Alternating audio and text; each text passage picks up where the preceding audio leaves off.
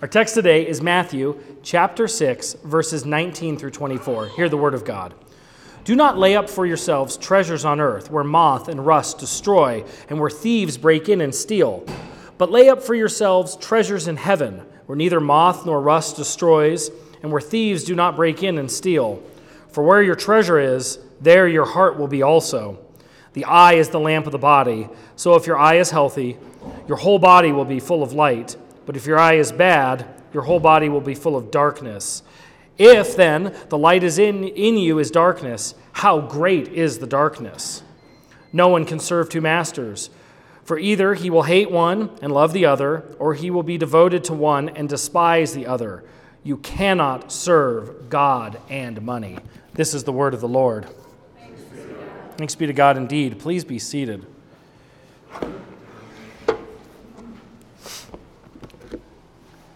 It's interesting to me which sermons are more difficult to write and get started than others. I have a, a studying and kind of writing process that I follow week to week, and it's it's like the kickstarting on the bike. Once, once the kickstarting goes, especially on writing, it's usually easy as I because I, I study and I pray and then I pray more and then I write some notes throughout the week and then usually near the, the tail end of the week I write the sermon. And sometimes the thoughts from through the Spirit flow very easily, and other times they're a little more difficult. And it always seems to me that they're more difficult when it's sermons that cut even deeper into my own heart. And there was a, a Puritan that once said that we must, reformer that said we must preach this to ourselves before we preach it to other people.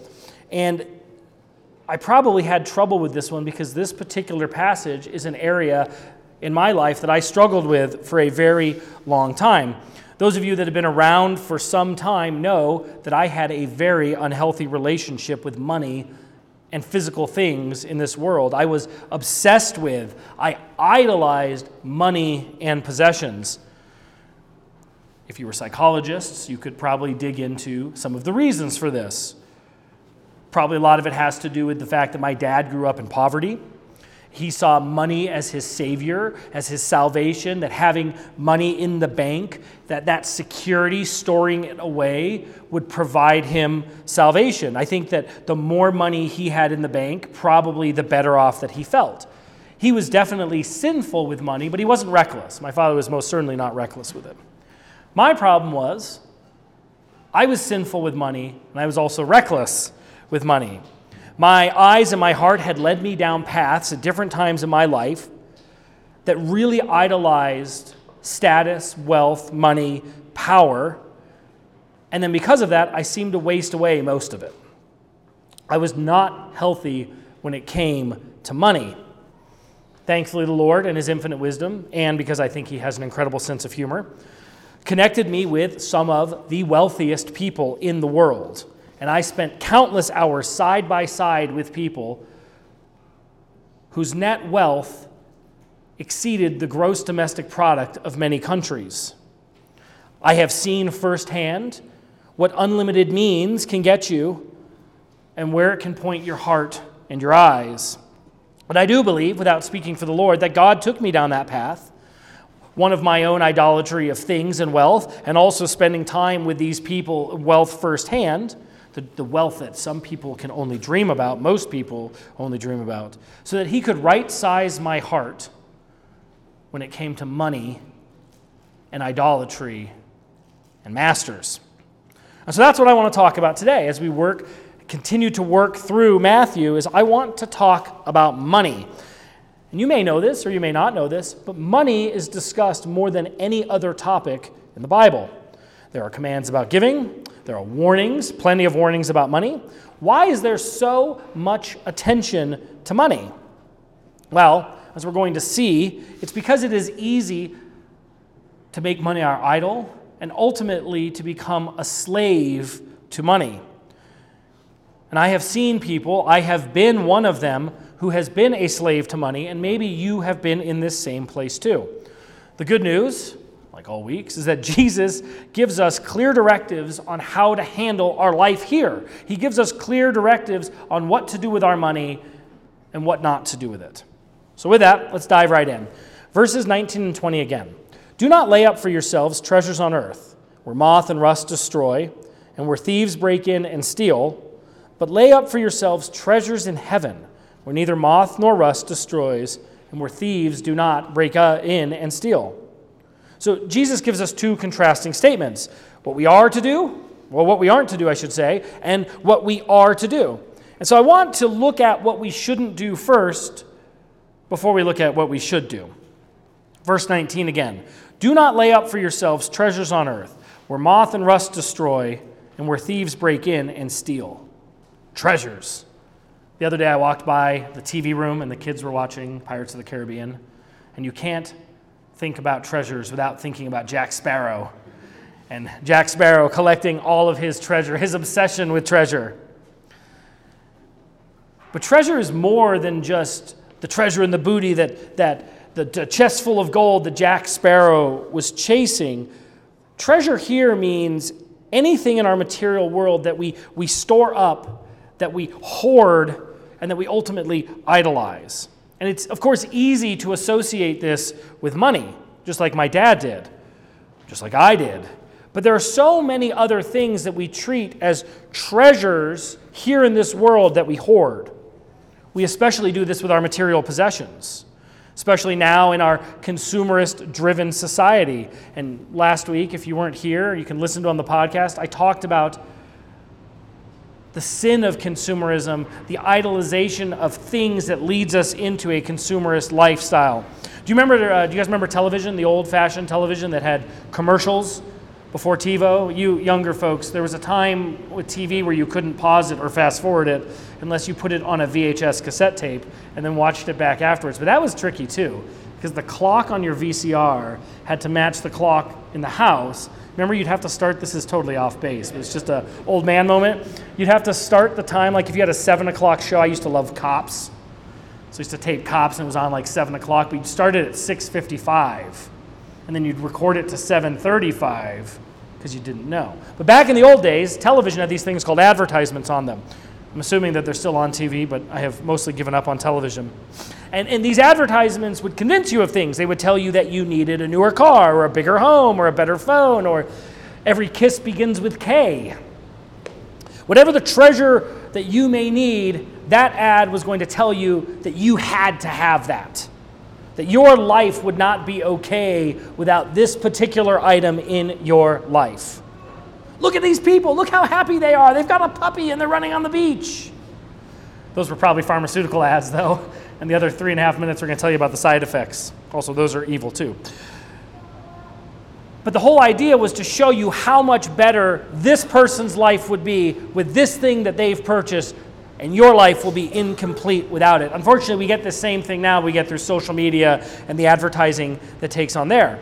But you, you see, it's bigger than just the ad. What it is about, it's about the emotional connection, the emotional ties that we end up having to our treasures, the collection of things. I used to collect patches. I had this compulsion to buy patches and then hang them on a patchboard in my office. Why? I treated it like a treasure. My old boss collected cars hundreds of millions of dollars worth of cars, probably one of the largest privately held car collections in the world. And I asked him once, I said, Why do you collect all these cars? And he said, Well, because these were my favorite type of cars when I was a kid, and now that I have the material wealth, I want to own them all. So his treasure was in his material things, in these cars. He was defined by them. I was defined by mine t shirts and patches, and, and I had this fancy blue car that I really liked. It was fast. I was very defined by that fancy blue car. And then at one point, I signed up for these clubs that would send you boxes of goodies every month there was like a survival club and they'd send you survival stuff and there was like a gun club and they would not send you guns but gun parts and things that you would like in the gun community. And then there was a meat club that would send you meat every month and that one was actually pretty cool. But every month you would get this random box of crap in the mail that you didn't actually need. It was kristen after we had gotten married and we moved in together i had all of the stuff that is now our tv room that was our garage back then boxes of stuff. And I think she had said something like, when was the last time you opened any of the boxes? And I was like, I don't know, a year ago. She's like, you probably get rid of that. And it was all boxes of boxes of crap that had been mailed to my house because I had bought into this idea. Like, wouldn't it be cool if I got some random cool, uh, gun things or random cool meat boxes every single month. But that's all it was. It was just crap to accumulate in the garage. It was literally just stacking high on boxes, the accumulation of the stuff, because I had the means to purchase the stuff. They were just treasures on earth, things that would literally rust away. One of the things I find is interesting, because you guys know how much I love words, is that the word that Matthew uses for rust, it literally means to eat away at. So, all of these things, my boss's cars, my desire for more stuff, it all wears away. It all rusts. It is all eaten away eventually. My mom has some friends that have a second home on Sanibel Island. It's down Florida, and it's a beautiful home, second home. One storm destroyed it, gone. Most of that island, gone. Moth and rust. Things of this world get eaten away. If you leave your fancy car too long, what happens to it? It rusts and it gets eaten away, especially if you leave it in a humid cli- uh, climate. What happens to houses with no care? They crumble. Buildings with no care, they crumble. What happens to your iPhone eventually? It dies. Our dishwasher, our dishwasher died. We're not replacing it though, which is great. We got a cool rack and we're hand washing dishes. I totally encourage you all to do that. But think about shirts. Shirts get holes in them. Jeans get holes in them. Shoes eventually wear out. Bank accounts can get cleaned out. Currency can be devalued. It's another happy pick me up sermon from Pastor Craig. But Solomon gave us a clue of this when we all studied Ecclesiastes last year. In Ecclesi- the very beginning of Ecclesiastes, chapter 2, 10 through 11. And whatever my eyes desired, I did not keep from them. I kept my heart from no pleasure. For my heart found pleasure in all my toil, and this was my reward for my toil. Then I considered all that my hands had done and the toil that I expended in doing it, and behold, all was vanity, a striving after the wind, and there was nothing to be gained under the sun all was vanity. All of these worldly treasures, all of these possessions. Solomon was like my old boss. He could buy anything that he wanted. But what's funny about it is the reason this becomes problematic for us, and, and we're going to talk about the heart in just a little bit, is it's because of where we put our trust. We put so much trust in all of these things. The new pair of sneakers, the best North Face jacket, a faster car, a bigger house, more stuff. It's vanity. See, Jesus is giving us a warning about these items as well, but it is a, an even deeper warning than, than Solomon gave us in Ecclesiastes. Both Solomon or Jesus and Jesus are reminding us that all of this will perish. Every single one, every single thing here, even your most favorite physical thing here will perish. But it's even greater than just the physical things. It's, it's, it's not just about how these physical things perish.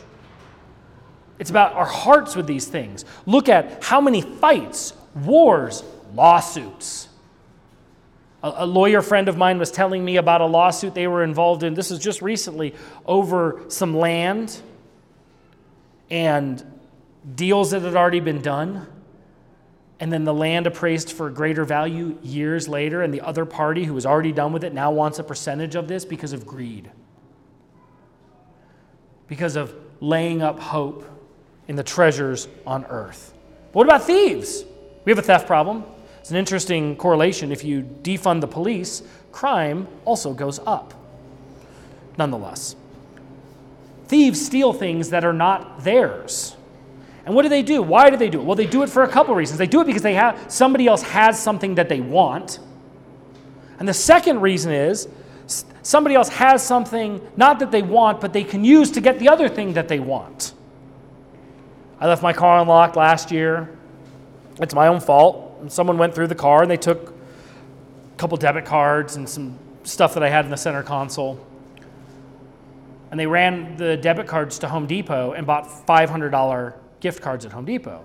When I talked to the credit card company about it, they said, well, the reason they do this is then they sell them for $250.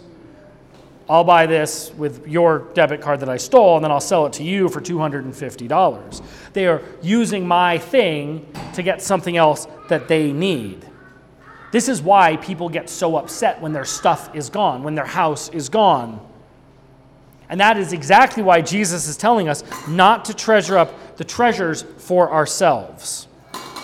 But there is an important caveat. The important caveat is Jesus is not telling you to live a life of poverty. He is not telling you that you cannot be wealthy. Matthew 6:20. But lay up for yourselves treasures in heaven, where neither moth nor rust destroys, and where thieves do not break up and ste- uh, break in and steal. See, what he's telling us is that we must lay up our treasures in the right place. We must make our investments in the right place. We must put our things in the place that is free of moth and free of rust and free of things breaking down and being destroyed. And what is that place? That place is heaven. Or, depending on how you translate that word, an elevated place. So, how does one store up treasures in heaven? How does one elevate their treasures? If, the back of the building here, is there a pneumatic tube? that you can stick your stuff in and then you can pneumatically send it right to heaven? No, obviously not. What about maybe we could open the Christ Church storage facility? You guys could come store up your stuff. Definitely guaranteed to be moth and rust free, only to serve God's kingdom? Obviously not. So, what gives? Well, we have to think back to what Jesus is telling us not to do before we can figure out how to do what he's going to tell us to do. What he is telling us not to do is to be storing up treasures for ourselves. Nowhere did he tell you not to acquire anything, nowhere did he tell you not to be wealthy. What he told you is don't hoard, don't stockpile for yourselves, don't be selfish. It kind of always comes back to that, doesn't it? What he says is that we must be storing up things that are valuable in the right place and using them in the right way. You see, there's a difference, a big difference between responsible financial planning so that you can care for your family, your children, your children's children, God's kingdom, versus hoarding your wealth so that you can live and bask in pride at how wealthy you are and have all the things. See, what Jesus is telling you is that we must invest but we must invest in the right things with the right heart. And we'll get to heart in just a little bit. And in fact, I may say something here, again, that would be a little bit edgy and may cause other people a little bit of concern. I want you all to be financially wealthy. This is not prosperity gospel. This is not if you donate $20, you get $40. That's not what I am saying. But I do mean that. I want you all to be financially successful. I would love if everybody here were people of great financial means. I also want you, if that is not God's calling on your heart, to be totally content in the place that God has you. But I do support the financial success of Christians. Let me explain. Proverbs 13 22. A good man leaves an inheritance to his children's children, but the sinner's wealth is laid up for the righteous. See, I want us to be, as a church body, as Christians, to be people that leave inheritances not just for our kids, but our children's children. I want our children to be focused on their children's children, on, on building up wealth and inheritance multiple generations. This is part of this is financial wealth. But the other part of wealth is godly wisdom treasures that are to be laid up, to be elevated for the growth of God's kingdom. You see, we want to lay the groundwork for successful generations of Christians to come. We are optimists. We are people who are called to build God's kingdom here. We want them to have the means not just to live, but to live a vibrant and joyous Christian life and they can't build God's kingdom, and we can't build God's kingdom if we are not living a vibrant and joyful life. We as Christians are called to build Christendom. We are called to baptize and disciple people of of all where? Where are we supposed to baptize people? Where? Just here? All nations everywhere. The Great Commission, your marching orders as Christians are to disciple and baptize people of all nations. We are called to bring God's kingdom here and now. And how do we do that? We do that with the resources and the gifts that God has gloriously given us. 1 Timothy 6:17. As for the rich in this present age, charge them not to be haughty, nor set their hopes on the uncertainty of riches, but on God, who richly provides us with everything to enjoy. On God, who richly provides us with everything to enjoy.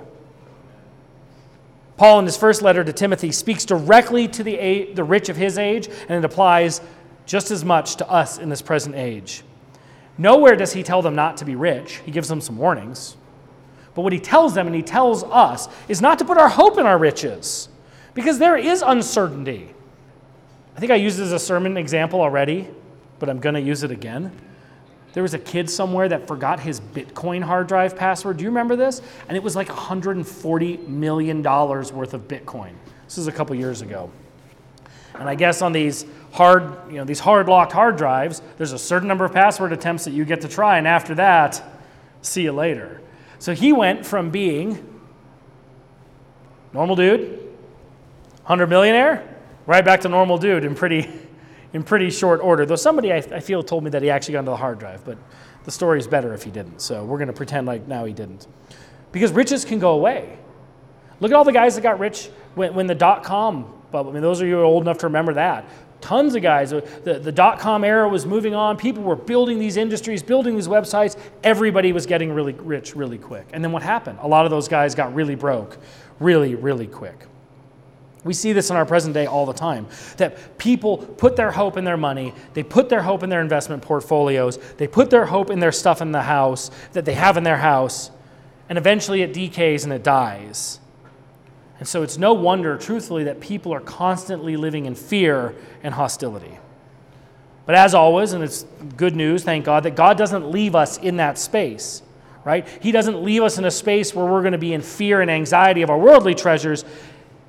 He tells us to invest where it matters, to put our hope in God, the God who provides us everything to enjoy, whether we have a lot or whether we have a little. Later in Matthew, Jesus is going to tell us that we have to sell our possessions to follow him. And he's going to use that example for us to remind us that we should be more attached to his kingdom than we are to the worldly possessions in our kingdom. However, if we have means, which I would argue most of us in the U.S. do, then we need to be shepherding those means for the growth of God's kingdom. And that's why wealth by itself isn't a bad thing. Having resources isn't a bad thing. Just like anything, it's how they're used. Is it used righteously or is it used unrighteously? Are, they, are these gifts and resources being used to advance God's kingdom? Or are you hoarding them away for your own selfish gain? Verse 21 For where your treasure is, there your heart will be also. Isn't that, that's like the truth bomb. That's the mic drop moment. You just walk off the stage. Where your treasure is, there your heart will be also. Where our treasure is shows where our heart is. Is that not so true for all of us? Last week we talked about appetites where our appetites also show where our heart is, where our treasures are. There is no difference. If our treasure is God's kingdom and our active role in it, then our hearts are going to reflect that. If our treasure is stuff and money and fame and prestige and the idols of this age, our heart will show that also. Because what happens is our actions follow our heart. Because ultimately, our actions matter. Now, we know we are not saved by works. We are saved by our faith in Jesus alone. But our faith should change us, should grow us, and our actions become the fruits of our faith. They become the external way in which people know that we are Christians. So, how we use our resources, how we use and shepherd what God has provided us, our lot matters. And that does make practical sense as well, doesn't it? Because if your heart is, is set on collecting all of the expensive, rare cars from a particular era, how are you going to spend your time and your resources? Well, you're probably going to buy hundreds of millions of dollars worth of cars. You're going to pay for people to care for them. You're going to have warehouses in other states so they can sit there long enough to deal with tax liability. You're going to build an enterprise around your car collection. What if you wanted to collect hot sauce? Now, you may, you may say, Craig, why hot sauce? I made a mistake, family. I Googled the weirdest things that people collect. Don't do that. Barf bags were on there. I only pray that people collect empty barf bags and not full ones. But the least of the offensive collectible things outside of barf bags I could find was hot sauce. So let's, let's play make believe and pretend like you collect hot sauce. So you're probably going to spend your days and nights buying and making and tasting and judging and researching hot sauce. What if your nest egg is your most important treasure? So you're going to work two jobs and you save and you buy some real estate and then you save and you save and you save and you pore over the Wall Street Journal day in and day out. I do enjoy reading the Wall Street Journal. But you pore over it day in and day out to get the latest tips, the latest stock information, the crypto information. It can be any number of things, all of which will rust and be eaten away. Because that garage that holds your car collection, it could burn down. You could lose your taste buds and you could never enjoy hot sauce again, which would be a terrible tragedy. You could have saved and saved at the expense of everything else in your life, at the expense of family and friendship and relationships, and you could get hit by a bus two days before you retire, and none of that was any good. And if you like all these practical happy tips, come back next week for more.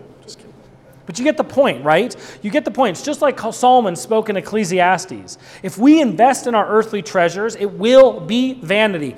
All of it is vanity, all of it rots away. Where our hearts are focused and how we shepherd our treasures matter. Our affections and our appetites matter.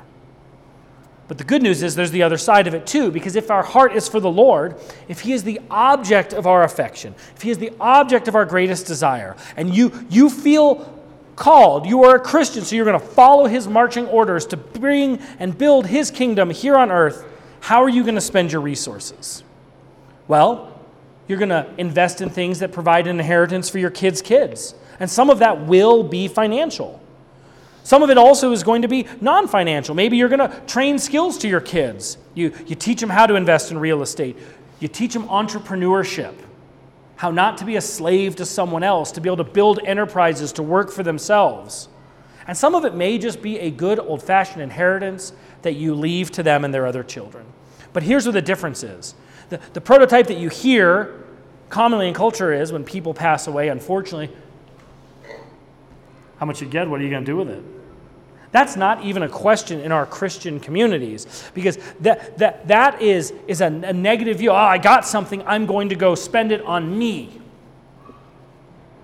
The financial inheritance that we want left to responsible believers is one that we trust that they will also care and also shepherd to also continue to build wealth for their kids' kids for the glory of God's kingdom. It's a, it's a model of financial responsibility, of worldly responsibility with our possessions that we are to shepherd with Jesus Christ at the helm. But like I said, it's bigger than just money. It's wisdom, it's education, it's discipleship. You are investing your time and your money on the highest yield investment ever in the history of mankind, and that is God's kingdom. You do this internal to your home, and you do this externally in the way you give your tithes and offerings to the people that you give tithes and offerings to. You are literally putting your money where your mouth is. You are putting your money where your heart is. You're putting your time and your energy in the right area, investing them for the growth of God's kingdom. So, why? Verses 22 and 23. The eye is the lamp of the body. So, if your eye is healthy, your whole body will be full of light. But if your eye is bad, your whole body will be full of darkness.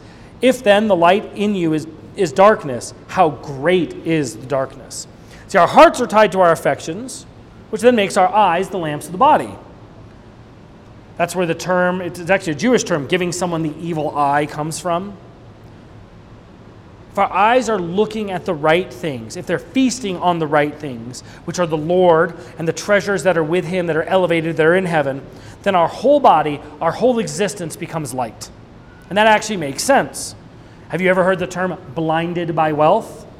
What about blinded by rage? Maybe some of you have experienced blinded by rage. I have.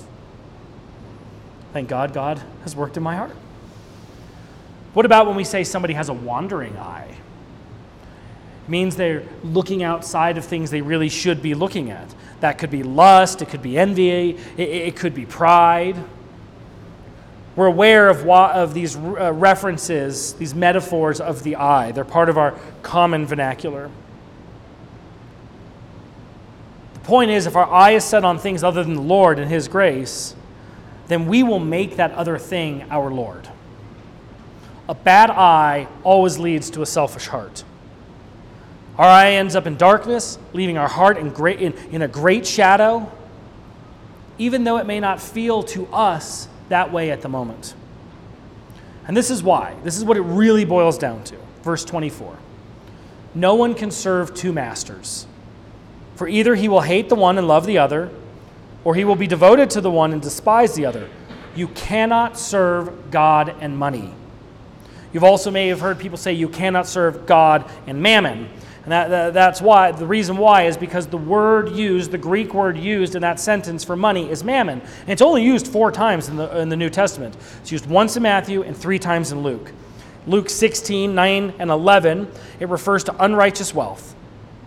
And then in verse 13, it says almost the exact same thing that we just read in Matthew 16, 13 from Luke. No servant can serve two masters, for either he will hate the one and love the other, or he will be devoted to the one and despise the other. You cannot serve God and money it actually seems very clear what Jesus is telling us. You cannot serve God and money.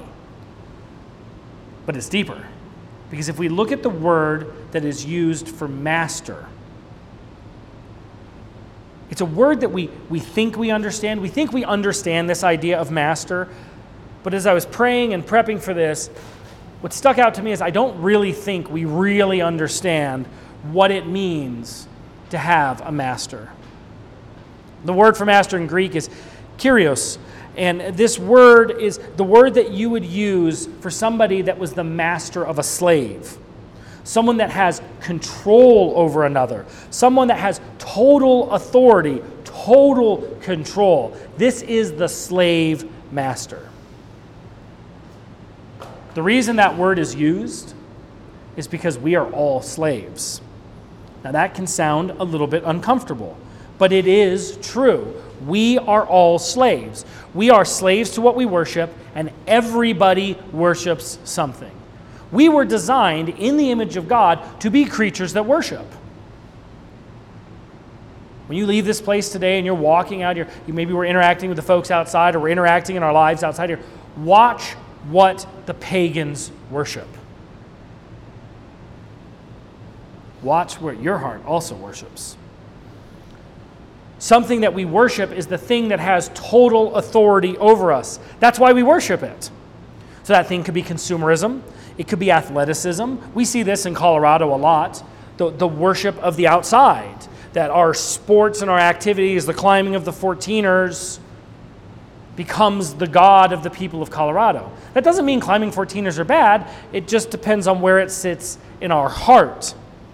It could be climbing corporate ladders, it can be stuff, it could be prestige, it could most certainly be money.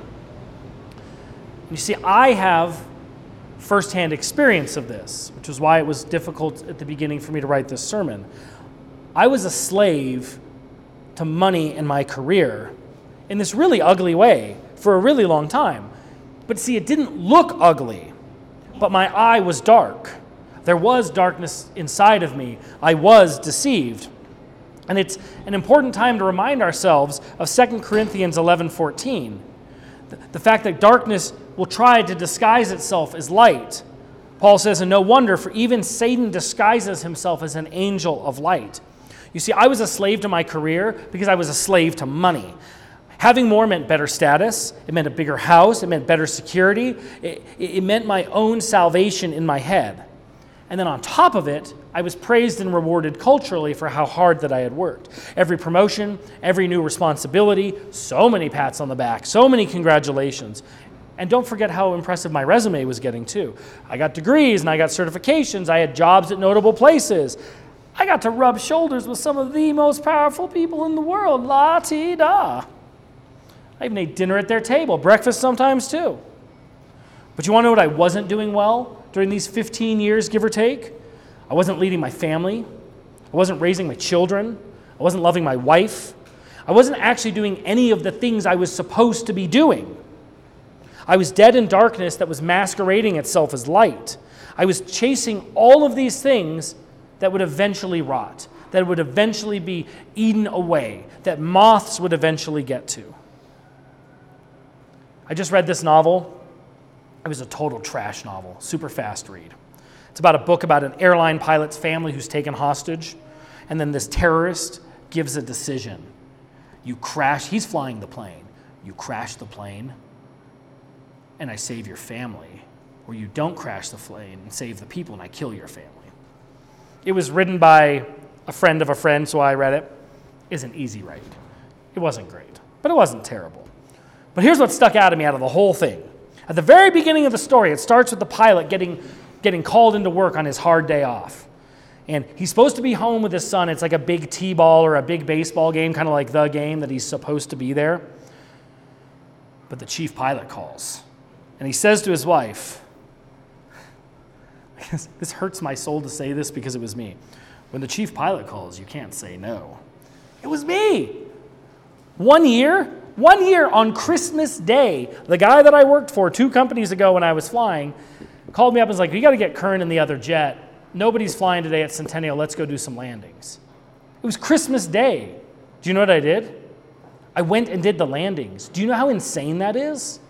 I, I, I left my family to go fly an airplane that I didn't need to fly on Christmas Day. It's like five years ago.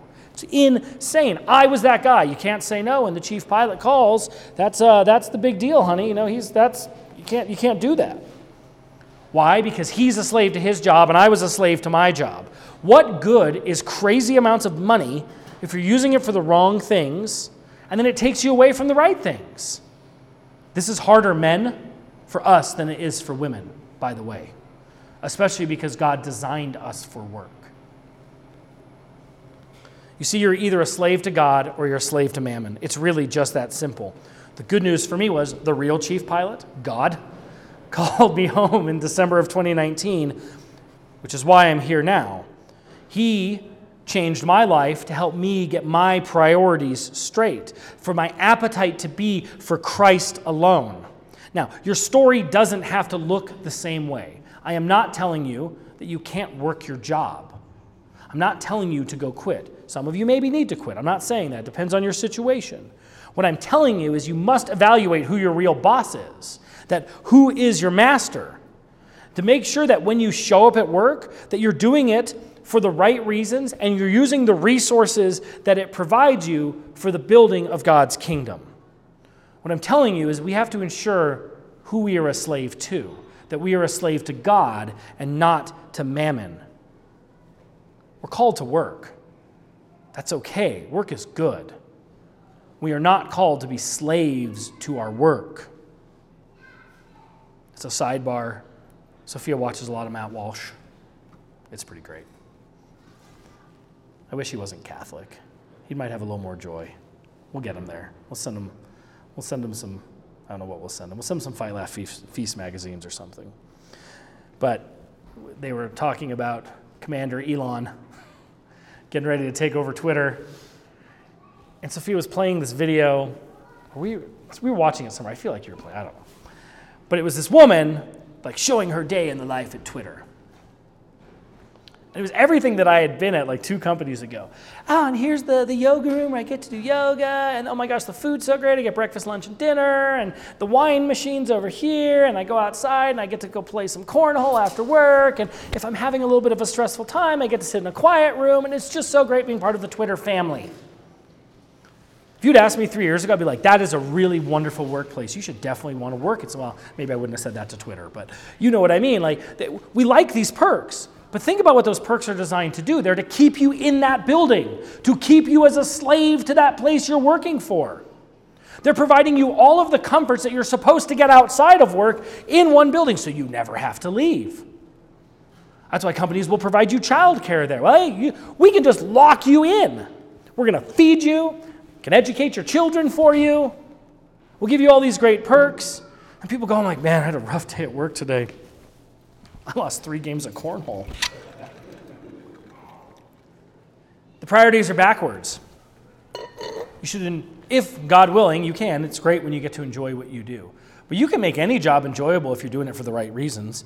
Go back and ask your, for those of you that have grandparents that are still around, ask them if they liked what they did for a living. They will look at you funny because that's not even a question that's part, part of the reason you go to work. You can see how we've changed our priorities and who we want to be a slave to. I don't ever want to work for a company that tells me I'm part of their family.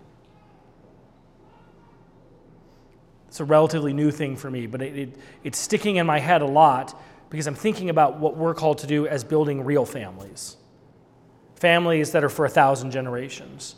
Families where our children's children are being raised up in the love and the awe and the fear of the Lord. That's why we have to ensure that we're Christ's slave and not Mammon's slave. Because if we're a slave of Christ, everything else in your life will fall into its appropriate order. Your heart becomes focused on your heavenly treasure. You get to elevate and enjoy your work in a totally different way because your work and what you get, and, and especially for those of us in the room that, that are, are pilots, that, that's an incredible gift to go do. You get to sit in a chair and look at God's creation from miles and miles and miles above the earth. And you get to go in a time machine for work. You get to get to places that your ancestors, like 100 years ago, couldn't get to unless maybe somebody died of dysentery on the way. It's really cool. There's nowhere on this planet that you can't get to in an airplane in less than 24 hours. That's out of this world. It's pretty rad.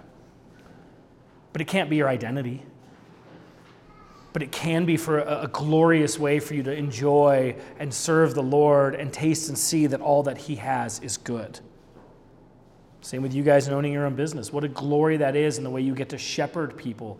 You helping folks, helping the sick, helping the sick. They're not being defined by what we do, but using what we do to serve the greater good. We're elevating work to ensure that our work is kingdom work. It's keeping our eyes healthy, it's keeping our hearts healthy, and it's laying up treasure that cannot rust. You are investing it in Christ's kingdom. You're investing it in the generations that will come after you. So, as we wrap up, a couple things that I want you to keep in mind. Different seasons in your life will give you different resources.